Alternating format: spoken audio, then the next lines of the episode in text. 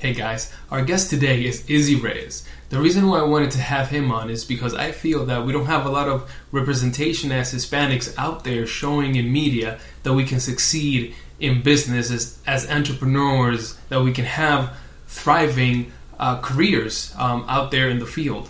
And in my conversation with Izzy, um, it was amazing, and we talked, we touched on a lot of great topics that I think are definitely very relevant uh, to us, uh, to our community, and to us as Hispanics. You know, we talk about what is what is the rat race. You know, what does it mean um, to own your own business? Uh, how do you get into making passive income? What, what does passive income even mean? Can you achieve it through only the stock market, or is real estate also another option? So I had a ton of fun interviewing him. I learned a great deal uh, from him in this interview, and I hope that you guys find value in this interview.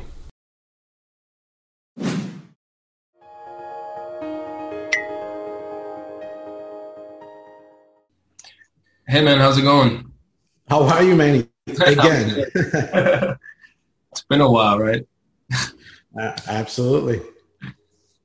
Um, so I wanted to have you on so we can talk about a few things that I feel um, our community could could use some more information on. Things like real estate, what is the rat race? What does that even mean? You know, we can talk a little bit about business and just, just overall things that may not necessarily be talked about on, on a regular. Um, but before we even uh, get started on that, I just wanted to get a little bit of your origin story. Like, what, who was Izzy um, when he was a kid, when he was a child, when he was, you know, in high school? Like, give, give us a little bit of snippet of um, your upbringing?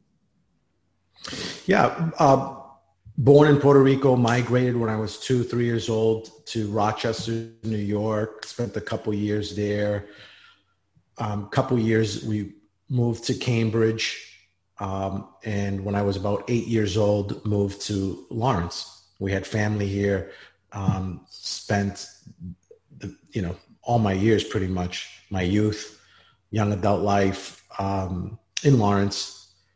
And over the last three years, I've split my time between the Lawrence market and Atlanta, Georgia market.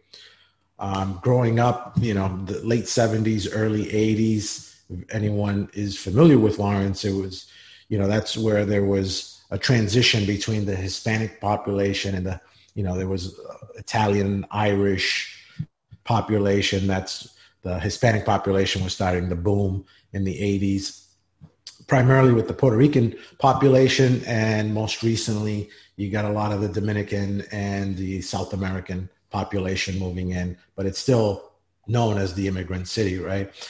So growing up, um, you went to the Bruce School up in Lower Tower Hill. Um, was lucky enough to get a scholarship uh, to go to Central Catholic. Uh, graduated from Central Catholic. Um, got a uh, scholarship to Salem State College, now known as Salem State University. Dropped out uh, my sophomore year. Um, hated my co-op job and wanted to start my own little small business, and and that was probably the best thing that ever happened to me because it started to give me a sense of responsibility because I was still I felt lost I was uh, an impressionable kid, wanted to be part of the right, at least what I thought, the right group of people, um, but uh, just leading me to a path of nowhere and trouble, if anything. Um, and when I started my first business when I was a sophomore, um, that I, I, knew that entrepreneurship was for me. Um, I was not you know, liking the nine to five job. I did have a uh, some contractual work, and I've had some employment opportunities that helped my career along the way. Uh, but the last 23 plus years, it's been real estate related, uh, and it's been a blessing um, being part of it. So, um, before we get into the real estate, so you did mention that most of your life was spent here um, in Lawrence. Now, Lawrence today gets an extremely bad rep. Um, I mean, I've, I've, been to a few jobs, and whenever I mention that I live in Lawrence, you know, I, get like a little bit of a side stare, like, "Oh, Lawrence." Um, and I'm assuming that when you were growing up, uh, Lawrence wasn't any better. Um, you did mention that you did um, end up getting a uh, scholarship to um, to Central, and then you ended up going to college. And most people um, hearing that part of it would, would, think to themselves, "Well, typical Lawrence kid. They they tried going to college, and then they dropped out, and then people would view that as a failure." So, um, somebody that's that's hearing that, how do you um, how would you speak to, to, the fact that this quote unquote failure in, in their eyes actually led you to to the success that, that you have today? Well, it just taught me that there's easier paths, right? Because after uh, I was on the 11 year plan, because as I matured, grew up, I realized that I wanted to, I thought it was important at that time, anyways, to finish my degree. I didn't necessarily want to pursue what I was majoring in, but at that time I just said, you know, I just want to finish my degree. It was in criminal justice. So, I mean, for from the start of my freshman year to the time that I actually actually got my degree, it took 11 years and and take about five to six years of, you know, um, hiatus from not going, attending college. So I include that. So it, it, took about four or five years of just traveling back and forth between uh, Lawrence. And it was the hard path, right? Now you're married, you got a house, you got kids, you know, uh, and it's a lot harder working and then commuting at nighttime uh, versus doing it while I was younger and getting it out, getting it out of the way. So, so but your career took uh, so it took you 11 years to get your to get your degree. At the end of the day. At the end of the day, from the, when I first entered my freshman year to the time I got my criminal justice degree, it was 11 years. So, so for me growing up, um, my my parents' recipe for for success and, and I think it's still a prominent staple today is you need to go to school, you need to go to college, get a degree, and somehow uh, that's going to set you up for life. And that's going to be the, the end all be all. Do you feel like, was there some type of pressure for you to, to finish that, that degree? And was that what drove you to, to, um, to do it uh, and, and take, you know, 11 years to, to do it? Or what, what kind of drove you to, to um, to still pursue that degree even though you were doing other stuff? I was still I, I was sold. Um, I, I think a lot differently now, but I was sold that the college degree, if you don't have it or have some type of certification or trade, and I was not in the trade, um, I was not a tradesman, that you'd be the loser, right? Um, and you're a winner if you have a degree. And uh, the degree is set, essentially is setting you up for a job and a career. A lot of folks before us, our parents and their parents, um, they grew up under the environment of the uh, you, you, get the degree and they worked one to two jobs. Now that in today's day and age, that doesn't exist. You know, people are having five, six, seven jobs uh, throughout their careers, if not more.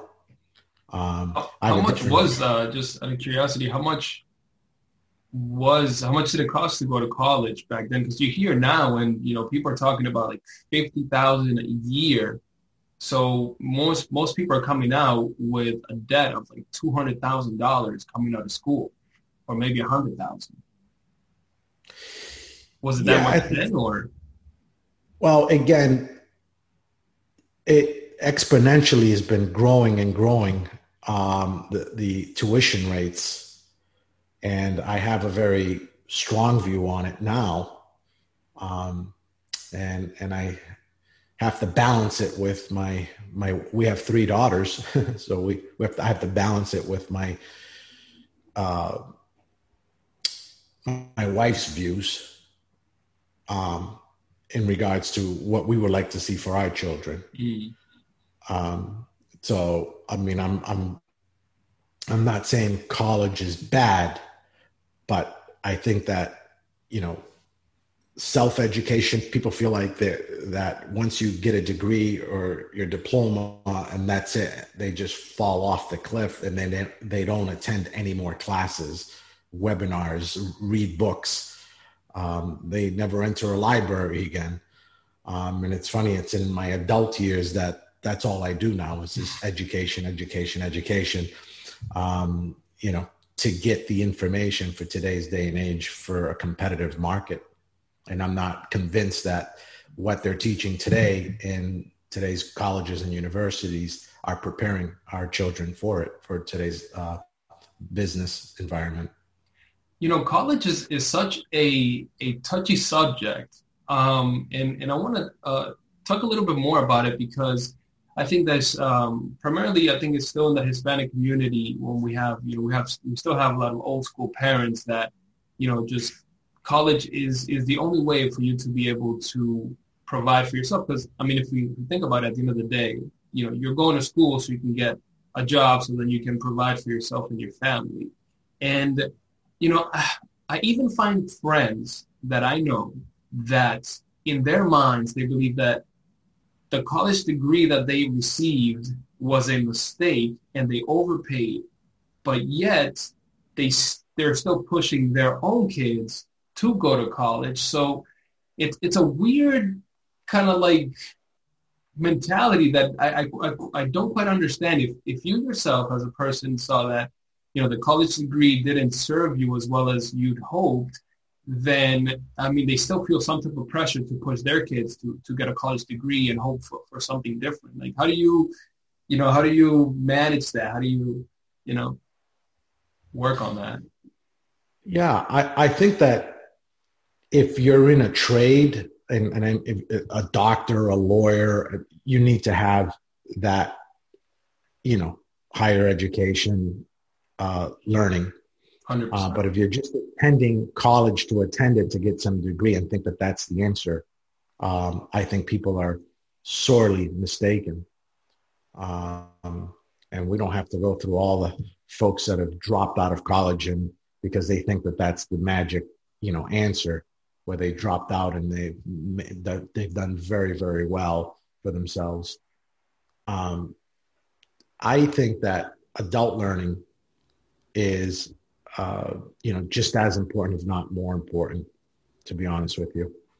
Um, and that's going out and self learning. You know your industry and what you're passionate about, and creating.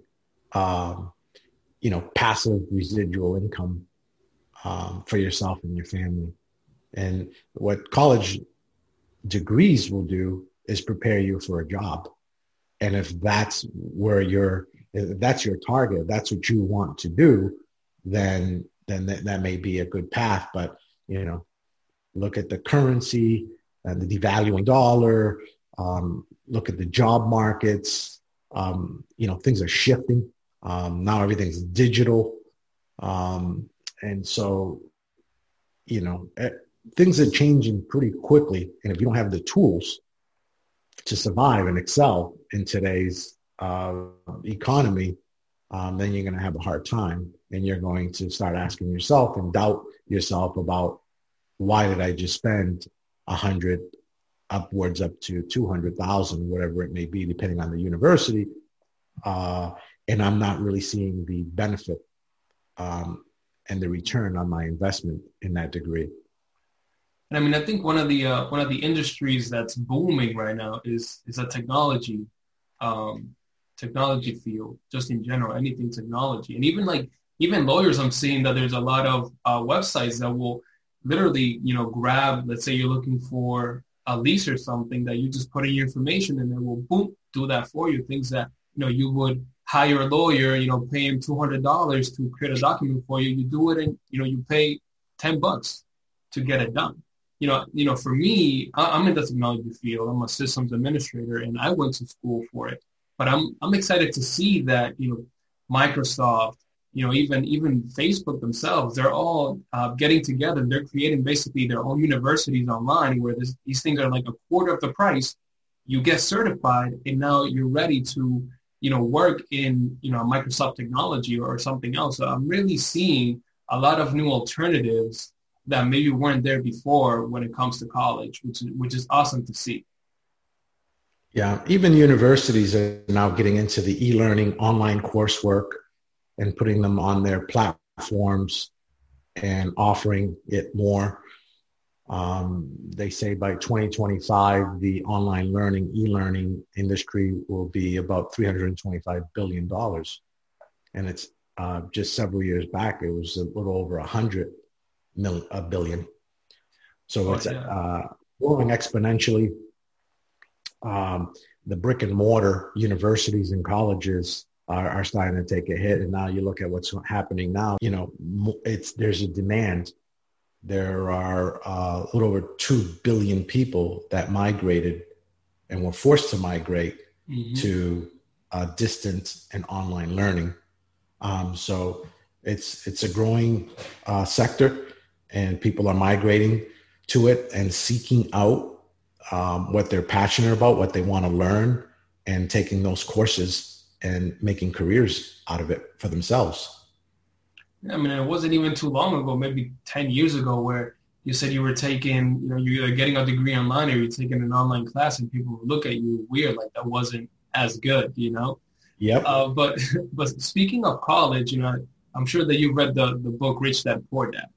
Yep. Right. Robert that was Kiyosaki. Yeah, exactly. That was one of the books that really like, you know, got me going. And, and it is for a lot of people. And he does talk about, you know, what you just mentioned that um, if you want a good worker, get somebody that went to college because that's what colleges turn out. They turn out they turn out workers.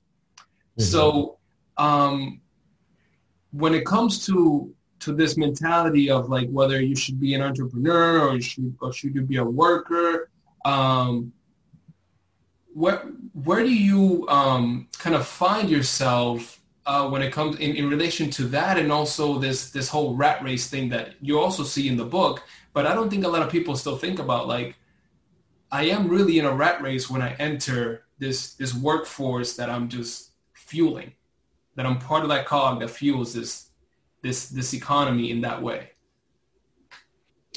you know, it's funny you asked that, or, or you're t- discussing it. I was sharing this with a good friend of mine, and one of the things you cannot teach is motivation and hunger and desire. Right? You can teach someone um, maybe a skill, right, to do something, but if they're not hungry, motivated, they don't have the desire to excel and, and exceed and you know, move their life and, and have, uh, you know, move the needle in the right direction. Um, those folks will always just be workers, and there's a need for those as well, right? Folks like you and I will need them, right? They'll fill a void for what we need um, because that's all they're doing is they're I mean, they're fulfilling someone else. I'm a worker myself now. You know, I'm working towards not being, but um, I'm still working uh, a nine to five job. Um, I am trying to, you know, invest my way out of that. Um, but I don't think that there's there, there's any shame, you know, starting somewhere. I think that uh, it's just about, you know, what's your vision, and and I know that you talk talk a lot about that. Don't make one investment and then just like drop your job, you know. Yep. No, I, I, absolutely. You you need the. I think everyone needs the work experience, right? because that's where you put value into yourself. Everyone's uh, an enterprise. You're a walking, living, breathing enterprise, right? So you're trading every day your value for a dollar, right? For currency, for money. Um, and it doesn't matter where you work, but that's essentially what you're doing. And if you feel that your value is more than what you're being paid. You gotta you gotta have built-in value. You gotta provide that a higher value. Um, and but how do you exponentially grow? Is once you figure out that well, there's only so many hours in a day, and if even if I had my, the highest, uh, you know, value for my time and you're trading it, you're only going to get so far. And so you need to figure out how to create residual and passive income as well. And you got to make that as part of your strategy. And I think that that's where uh, some folks, you know, fail. Um, and those that figure it out uh, will, they'll eventually exponentially grow. I think is I think that that's that's such an important point because you know you we are we are humans and we are limited in how much effort we can put into anything. I mean, you only have 24 hours, so there's only a span of time that you can work, max yourself out. I mean, maybe you can go two to three days without sleep and work 24 hours, but at some point, you're not a machine, so you're gonna max that amount of money that you're gonna be able to generate overall. I agree my first first business was um, um, it was a travel then it, it, turned into a transportation business and then it was exclusive transportation. It was pretty much a shuttle business from the merrimack valley area to logan airport. But how many times can you drive to logan airport and back? Mm-hmm. so, so your growth is limited and as much as you want to hustle as much as you want to get up you know, bright and early and stay up late taking folks or picking them up, you were limited by the amount of times that you can get in and out of Logan Airport. So it was not, uh, it was hard to scale that. Um, so again, you, once you figure out how to scale and create that residual and passive income and, and make uh, money as while you're you know sleeping, as they say, right?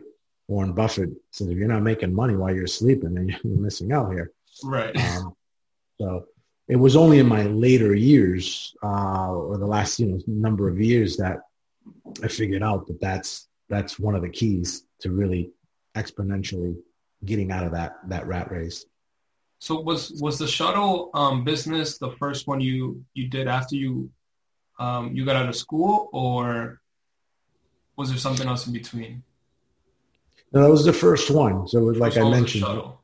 Yeah, I was in college. I had a co-op. I hated it, and I, you know, I just said I want to start my own business. And mm.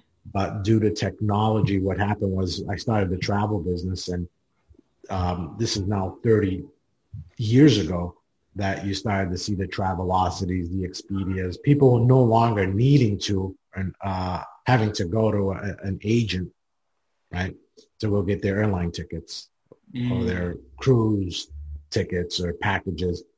Now, what, what do most people do? They search online. Right. They cut out those agents. So the, the, the industry changed, but the transportation still uh, was that there was a high demand for it. And hence, that's why I was doing that exclusively afterwards. And, but again, how many times can you get in and out of the airport? So uh, here's here's something that I want to ask is that so for you it seemed like it was almost a no-brainer to go into business for yourself and do something for yourself. Is is is that, is that an accurate statement? Well, once I started it, I didn't know, yeah. but I, okay. I, I, I, maybe if I, you know, you posing the question makes me think may, maybe that was the start, right? Mm. Me not liking the uh, job that I had forced me to go look for something that I wanted to do on my own, and that's that's how I, you know, that's how I started. So when does real estate and like this passive income thing uh, come into the picture? Like how how how are you um, introduced or how are you exposed to like this new mentality that um, you didn't have at first? Um, I th- I think one of the most important things is uh, having a mentor. Gotcha. So so early early on, I followed uh, an individual that I still you know I, I talk to all the time, and I run ideas by and consult with this individual, and doing a lot of reading on my own, self learning. I just really uh, just dove in, all in, about learning the the industry. Um, and once I realized that the vast a lot, just a, a high percentage of people that were doing very, very well. And the folks that I was reading about had real estate as part of their portfolio income or their passive income and, and allowed them to grow exponentially. So there was that common thread. And, uh, you know, it was uh, 1997 that I had an opportunity to get into the banking industry. Uh, I left the small business that I had, and that's that's kind of the the first steps in the real estate world. So I learned a little bit of banking, had an opportunity to um, in, in Lawrence become a planning board member, commissioner, a planning board. Uh, board members had a commissioner for each community, so I played the role of commissioner for a few years. How old are you at this time? And um, so this is that. So it was about I was about twenty seven. Twenty seven. Okay. Yeah, about 26, 27. Um, 97. So yeah, about 26 years old. And that was the path. I got my broker's license. Uh, subsequently, after that, I um, got my uh, unrestricted construction supervisor's license. Um, started building out my own, you know, parcels of land in the in the Lawrence market. So I was learning, you know, development, construction, permitting, banking, financing. So it wasn't one vertical, one course, one career. There were a number of things that were happening all at the same time, and I was learning and expanding my knowledge in the industry, and and I still am. And for that person that says that they're, they're you know, they they've pretty much tapped out on learning, then that's when they you know, essentially stop learning and stop growing. So uh, for for people that that don't may not necessarily, what does a broker like when you get your broker license? What what did that allow you to do? A broker just essentially allows you to open up your own firm. So you can become a salesperson, right? Also known as an agent, a real estate agent. But uh, a, a salesperson, salesperson has to work for a broker for mm. I believe it's now three years, and you have to have so many hours that the broker would sign off if you wanted to become a broker to sign off that yes they've worked so many hours with mm. my firm. Now there are brokers uh, that have attained that status that do not want to open up their own firm, don't want to have that responsibility. Okay, but they become associate brokers and they work uh, under a you know uh, a broker. Um, I just knew that I want. I started off with uh, uh, a firm, and it was one of the national companies. And uh, after the first year, at that time, it was one year minimum. I did the one year, went right for my broker's license, and I wanted to start my own thing. I just wanted to be independent. I, at that point, I just knew whatever I was doing, I wanted to, for the most part, be on my own, and and um, you know, create my own opportunities. That didn't scare you at all? Oh, um, at that time, you know, when you you know when you feel like you can jump off of uh, you know 20 story building and still survive, right? Right? We're all naive at one point. Uh, I just I didn't really care uh, at that time. Um, I just said I just knew I wanted to give it a shot. I wanted to try mm-hmm. it. And then if you have that hunger and desire and you really want it to succeed, you, you just find a way to make it work. So, um, but don't, you know, I, I don't want to give also the impression that I completely left, you know, um, the, the earned income still at that time. So there was a transition period there was a transition period where I, I was a business manager for a big construction job for the state. And I did that for three years during that time. And that, and that was uh, uh, after I had the development, you know, um, career, and I, I, had the Reyes Group company going at that time There was a, a three-year period where I took advantage of an opportunity. Uh, during that time, it was during the Governor Paul Cellucci uh, administration, um, and then I went back on full time on my own. And then there was an, another opportunity that I took in um, this is in 2010 to about 2013, another three years that I became vice president of a large management, property management company. Oh, wow. And took that experience uh, and got, uh, again, continuously learning, got some certifications through the National Apartment Association, Community Associations Institute, and the Institute of Real Estate Management.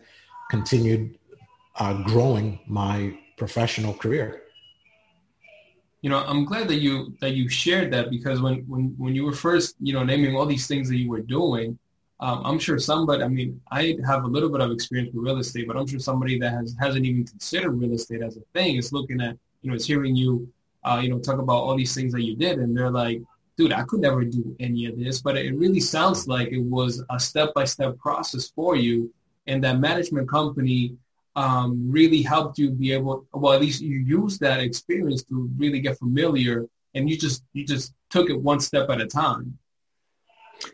Yeah, I think that what most folks need to focus in on is if they're employed, is to take advantage of opportunities that their employer will give them. And when I joined the firm that I was with, Lane Management, you know, there were folks there that were there for 23, 30 years. And essentially, I was initially hired as the marketing director, and the leasing director. Uh, and I bypassed those individuals that had been there for years and I became the VP of operations. Uh, I was hungrier. I was hungrier. There was all these course courses and certifications that were available. No one took advantage of them. I took advantage of all of them. And there were even some competing courses that were very similar. I took them anyways, mm-hmm. um, just because I wanted to be a student of the game, of the industry. I just wanted to continuously grow and learn the business. And uh, in 2013, they sold to a national company and that's what brought me to the last seven years 2013 to 2020 today um, i said i wanted to you know go full blown again with, by myself and i started hancock the namesake of the where i grew up um, uh, the hancock projects. And i started hancock realty group and i started offering um, my professional property management services to small market owners. And i felt that with my certifications and experience that there was a lot of value to small market owners and and that's where that's kind of where I started and where I've dedicated the last seven years to. So so a lot of people would, would listen to all these things that you did and all these courses that, that you took and, and I think that one of the questions that, that would come up inevitably I think is like, well I don't have that time. I have you know, I have a family, I have kids, I gotta take him here and there. Like how somebody that that that um I don't want to say an excuse, but somebody that that's looking at what you're doing wants to potentially do that, but in their mind it's like, well, I'm not gonna be able to do anything that Izzy is doing because I just don't have the time. Like, what do you what do you say to somebody that that has that in the back of their mind and potentially is not allowing them to to get started and get going? You know, I'm not even the best example, to be honest with you. Um, I always reference my wife. So my wife, again, uh, went to community college in New York. She was from the, the New York area and migrated to Lawrence. And so she had her associates, but she wanted her bachelor's. So now she's a manager at New York Life. She ended off as a senior manager, um, but she was a manager there. Um, being a, a, mother, wife, take you know taking care of household and the kids, working full time, and and and being pregnant of our second child. Wow. And still went to Merrimack College during the evenings to finish off her bachelor's degree. So if you can beat that, I can't even come close to that. I can't I can't say I was ever pregnant when anyone I can't say, you know, working uh, you know, for a large company and having the responsibilities that she had, plus the, you know, uh, being the, the unbelievable mom that she is and just raising kids. Uh, so it can be done, but she was determined, she was focused, and she said, I'm going to do this. And here in my office, there's uh, we don't hang too many things on the wall, but the on the on, on our wall is my college degree and her college degree, and we uh, we let our kids see it, um, and more so for the it, the commitment, the desire. I mean, there's mm-hmm. anything anything that you want to do, you can do. Uh, it's just, are, are you willing to sacrifice and commit to it? So right. Sounds like I'm gonna have to interview your wife too, man. She sounds incredible. From what you're saying is that where there's a will, there's a way. Regardless of the situation, you'll, you'll, figure it out. Absolutely. And I, Absolutely. And I think uh, you know, I think that that was a great example with your wife. I mean, it's it's incredible. That's a lot of stuff to to take on. It's awesome. Um, so if somebody, so let's say um, somebody has had hasn't had any experience with real estate or you know passive income. Can can we um like give them a, a, quick synopsis as to why is this so important? That's part one. And, and part two you know how do i get started? Like what should i be doing to to try to generate some of this uh, passive income? And particularly for this conversation you know through real estate which is where um, you've managed to, to be able to do that well it's a biased answer, but no one's convinced me that there's another, an alternative, better way. And a lot of the folks that um, we read about, right, the books that people recommend and um, they talk about, uh, you know, those folks have real estate in their portfolios. And, you know, for me, I'm not I'm not knocking the say the stock market. There's some folks that have done very well, um, and alternative investments. But to me, for the tax benefit, the ability to optimize an asset, uh, to have recurring income, to be it's taxed differently. Earned incomes are taxed higher than you know passive income earners.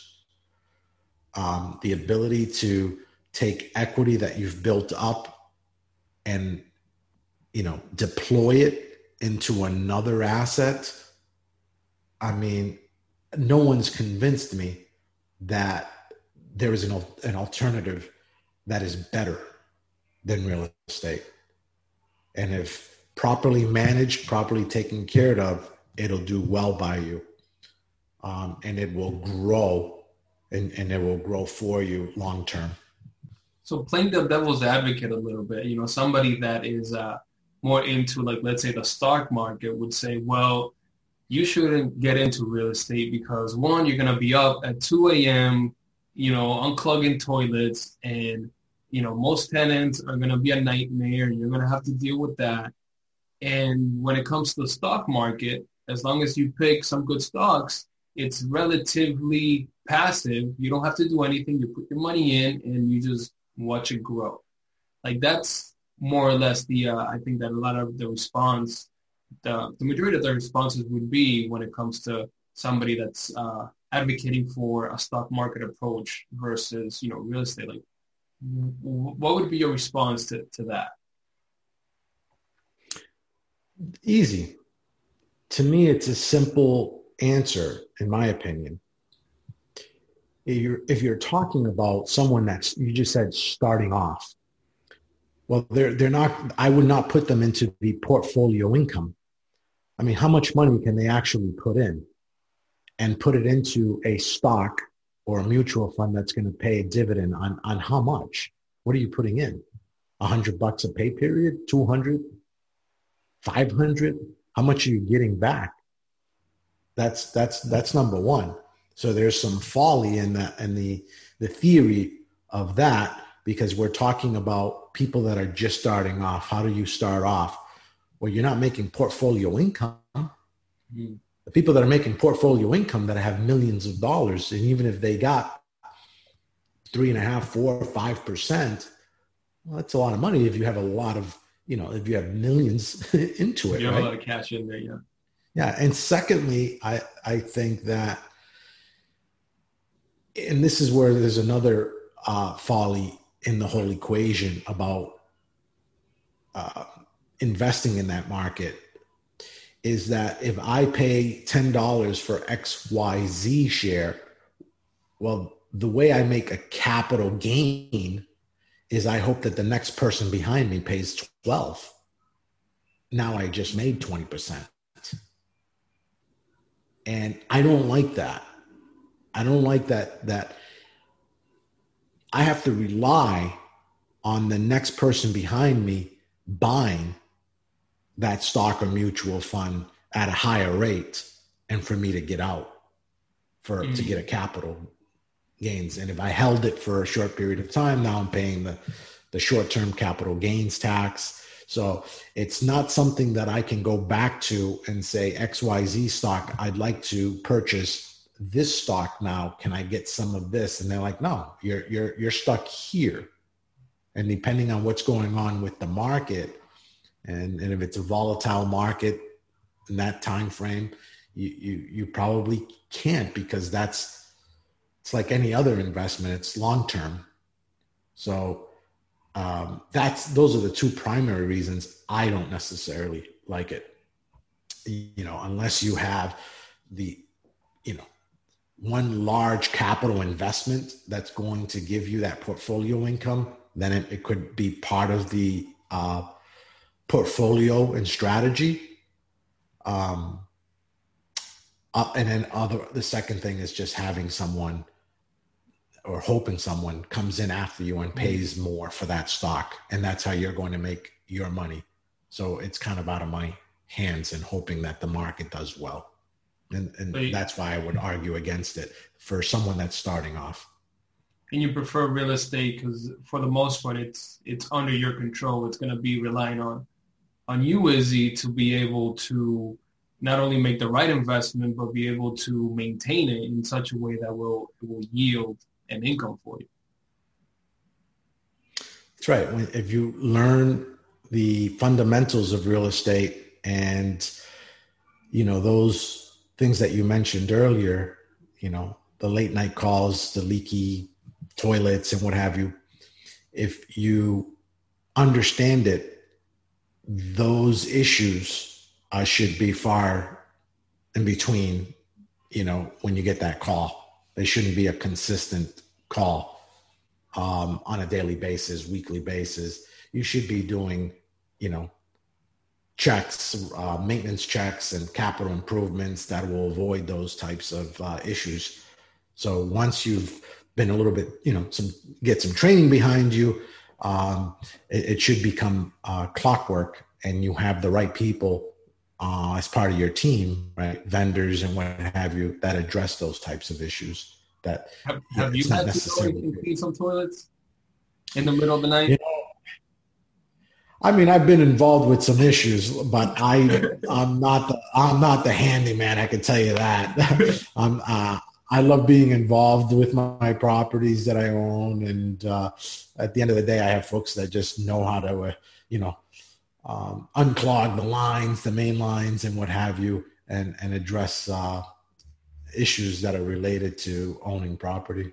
Hmm. You know, this is this is a key point, and, and I want to emphasize on this is that a lot of people feel like they need to be an electrician and they need to be a plumber in order to be able to get into a property. Like I'll give you a quick example. You know, I was talking to a gentleman, you know, probably in his forties, and I'm letting him, hey, you know, real estate, and you know, we just chopping it up a little bit, and, and he mentioned like, you know, before I even consider investing in real estate, I'm going to go and take an electrician course. I'm going to go and take a plumbing course. So if anything ever comes up, then I'm going to be able to to take care of it, and I won't um, have to hire somebody. I think that he's still you know, trying to to become an electrician or, a plumber before he he invests in real estate? Yeah, I, I think that there's some folly in that mentality as well because if you're not up in the tower overlooking which runways are being used, who should be taking off, you know, who should be landing, um, you lose the bigger picture. Um, I think that a good property manager will be up in the tower directing traffic and optimizing their assets so they're getting highest and best return on their investment if you're tied up trying to do plumbing and electrical and handyman work and not deferring that to the people that that's all that they do um, I, I think you're going to be missing a number of things that is not necessarily optimizing your your asset. Yeah, at least you know for me, I'm not handy at all, man. Like, I, I mean, I can YouTube some stuff, but I think that the key point here is is that you need to make sure that whenever you are ready to invest, you calculate for those expenses that you are going to need a handyman. You are going to need people that are going to be able to do things that you may not necessarily know how to do, but if you take that into account at the beginning, then you shouldn't fear um, having to hire somebody later on when they do come up. Yeah, and part of the learning curve is understanding your role, right? You're the quarterback, and you have to tell people where to go and where to be, um, and have the uh, you know, the, the personnel to put in place to execute the strategy. Uh, because if you're trying to be all things in the organization, I think you'll you're going to lose, uh, you know, a, a, lot of opportunities. Gotcha. So as we um, kind of wind down here a little bit, um, going back to that person that is seeing this for the first time, they're not, um, they haven't thought about real estate, but you know they've listened to you, they've listened, you know, uh, they've they've heard the the talk on the rat race. They do want to create some passive income. Um, how how do they get started? They haven't saved up because that wasn't in their preview, but now they're they're ready to get started. Like how do you how do how does one get started on on planning and eventually executing on uh, getting that that property that will generate some more some more income um, for them. I think that one of the biggest mistakes that a lot of people look at real estate as, um, and and they they want to get into it, and and they make this common mistake, and, and I'm actually uh, you know, an offender of my own rule. I want to own, I want to own, I want to own. I buy my first property. Well, property is a liability. And if you look at it and, and purchase it that way, that's that's all it is. It's a liability. But if you buy a property as an asset that's going to produce something for you, um, it's a whole different that that's the game changer. And that's why I tell people that there's a number of things that you want to do to set yourself up for your first purchase, but whatever it is, make sure that it's an asset and, and, and it's a residential asset. And for those that are not familiar with the terminology, well, let's talk liability and asset. Liability is if you buy a single family home, it's just a liability. You're paying it every single month. You're not getting anything out of it. If you buy a two, a three, or a four, that's the difference between residential property and commercial. Anytime you, you throw in the word commercial, a lot of people think about industrial park, retail parks, you know, um, malls, that's commercial. Well, there's a thing called commercial residential. That's five units or above. So when I say residential, uh, all I'm just referring to is uh, multifamily residential is two units up to as high as four. You're still in the residential space. And what it does is it, it allows you to cash flow, even if it's another the unit next door. And if you have a four unit, you uh, in the industry it's called house hacking. You live in one, you rent out the other three, you take the cash flow and you start to build it. You build it one, you two, you optimize it, and then you're trying to uh, cash out some of that equity to populate it and deploy it into another asset that's going to consistently and continuously uh, produce, uh, you know, money for you. Can you um I think that you know I think that's that's perfect. I think that um just as you in your career you did a step by step, you know, same way in this case, your first step is hey, look at some of the programs that are out there that may allow you to be able to get into a property with a little bit less down. You know, FHA comes to mind, 3.5% down. And just just start saving. You know, and once you get once you get to that point or as you're on your way to that start reading some books and start re- listening to some podcasts maybe start making some connections of people that can teach you a few things and i think that even for me i mean i'm, I'm a new you know you know we have you know some properties etc and i'll tell you man it's it's scary because there's so many unknowns but at the same time i can attest to the fact that you just you rise to the occasion. As things come up those are learning moments. And and i think that you should look at this entire process in that way. Every single step every single mistake everything that's going to come up in this process if you do choose to take it on look at it as a learning experience and if you look at it that way you're going to continue to move forward and eventually end up in a situation where you're in or even greater it's just looking at it, taking a, a, a, student's mentality and just look at every step as, as, a learning opportunity. Absolutely. And I think that anytime that there's, you know, difficult times in general, that's what gives separation. Mm. Opportunities like that. And I, notice how I use the word opportunity, right? Yeah. Uh, it's an opportunity to separate yourself Right. Okay. How are you going to deal with it?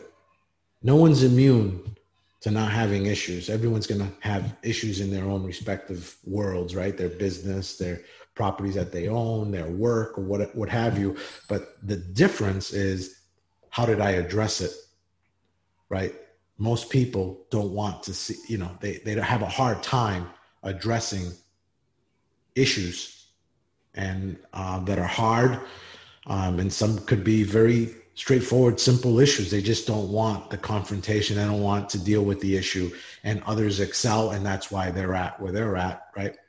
Because they've excelled at addressing, you know, hurdles and and issues and hiccups in their in their world. So, um, as the as we um finish up here, wrap up, um, I want to ask if you could potentially share with us one mistake that you made in the real estate world because I think that everybody um, that's, that will be listening to this or is listening to this is looking at Izzy. Izzy is this great businessman, you know, has built all these things and has made no mistakes. But, you know, can, can you share with us something uh, or a mistake or some or a learning uh, opportunity that, came up in, in your process that, to, to help us and, and let us know that you can make mistakes and still succeed, you know, in, in creating a passive income through real estate? Well, there were a lot of mistakes, and and uh, I think I think that I still make them because they're just at different levels, right? But for for me, is I read one book and, and I know it all. When you have that mentality, now you, you you're just you're littered there's there's a number of mistakes that are going to happen and what, what i've learned is you know just because you know a little bit right it it doesn't stop the learning curve it's a constant, consistent, evolving market. And that's true for all spaces, all industries. There's no exception, including the real estate. And so, what I've learned is just consistently staying on top of rules, regulations, um, you know, tenant landlord laws, you name it. Um, just being a student of the game, of the of your profession, of your industry, uh, real estate being mine, my full time occupation, and I just try to learn as much as possible constantly. So I, I'm plugged into certain, you know, uh, subscriptions and um, I'm a member of the Institute of Real Estate Management. I could have easily said, well, what do they do for me? Right.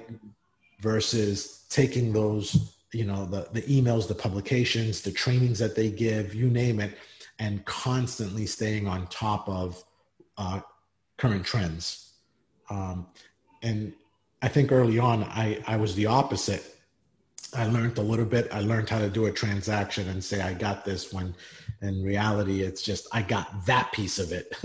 but there was a million other pieces that I, you know, needed to stay on top of because things are evolving constantly. So it's just education, education, education with a major, uh, is a major uh, component in, in making a big difference. Man, um, that's that's so true, and uh, you know, I really just just want to take a moment to just you know thank you for your time. I mean, uh, I think that I've learned a lot. I'm sure that the people that uh, watch this are going to learn a ton as well, and we're definitely going to have to do a part two because. Um, you know, we didn't even get into currency. We didn't get into inflation, deflation, what all that means. Why is this so important? There's so many other topics that I think that you know you've you've shared with me that have uh, opened up my eyes that that I think um, you know the audience should should know as well. Um, so before I give you the floor and kind of let you share any any final thoughts, you know, to to the audience here, I want to ask you a question. Is there anybody that you can think of that um, I should be reaching out to, or that I should potentially um, introduce to this project to uh, have them on and, and get their their thoughts, opinions, and ideas to to share with with the community and specifically the Hispanic community? Yeah, well, I think a mutual friend that we both know, um, attorney Socrates Dela Cruz, be a great, great candidate. Uh, we actually lived same age, grew up in the same neighborhood. Um, so I mean, it's he's a great example of having nothing and look at where he's at now. And that's yeah. just pure grit, hard work, dedication, determined, disciplined in learning the the trade. And we're both students of the game. And uh, you know, I was I was doing he was in the legal field and I was in real estate a little longer, but we're both students of our professions. Um, and I think he'd be a great person to share his story as well. And it's funny how both of you also ended up in, in the real estate side of things. So that's awesome. So any final thoughts uh, from you as we uh, we close here? No, I mean, thank you for having me on. I, uh, hopefully, our conversation is of value to those that are listening. Um, one of the exciting things that I'm working on, just to kind of share this on your on this uh, podcast here, um, Hancock Real Estate Academy is coming out soon and that's for those that are interested in pursuing a career in real estate and more specifically in property management. That's been my mm-hmm. passion over the last number of years. And that's what got my start into the investing piece of it and learning about 1031s, opportunity zones, um, syndication funds. Um, it all started with property management and it gave me opportunities. So for those that are interested but not sure how to even start, right? Um, I, I feel free. I'm not sure if you can put on your chat or uh, information um, on your blog here uh, my yeah, we'll contact information. I'm sorry. Yeah, we'll, uh, we'll definitely link it. Yeah, so they you can share my email, izzy at hancockinvestmentgroup.com have them reach out. um, and I'll keep them posted on we're going when we're going to launch that in early 2021. Um, and we're just going to go over all the different pieces of what it takes to get into the property management field, whether it be potentially working for someone um, early on or even starting their own firm. So that's uh, awesome. exciting stuff. Awesome. Yeah, sounds pretty cool. Um, awesome, man. Well, thank you for your time. My pleasure, Manny. As always. Everybody. Thank you, guys.